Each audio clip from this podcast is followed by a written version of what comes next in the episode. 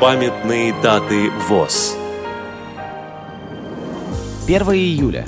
80 лет со дня создания Ставропольской краевой организации Всероссийского общества слепых. 6 июля. 90 лет со дня рождения Юрия Александровича Кулагина, тифлопсихолога и тифлопедагога, член-корреспондента Академии педагогических наук СССР, доктора психологических наук, профессора, участника Великой Отечественной войны. Программа подготовлена при содействии Российской государственной библиотеки для слепых –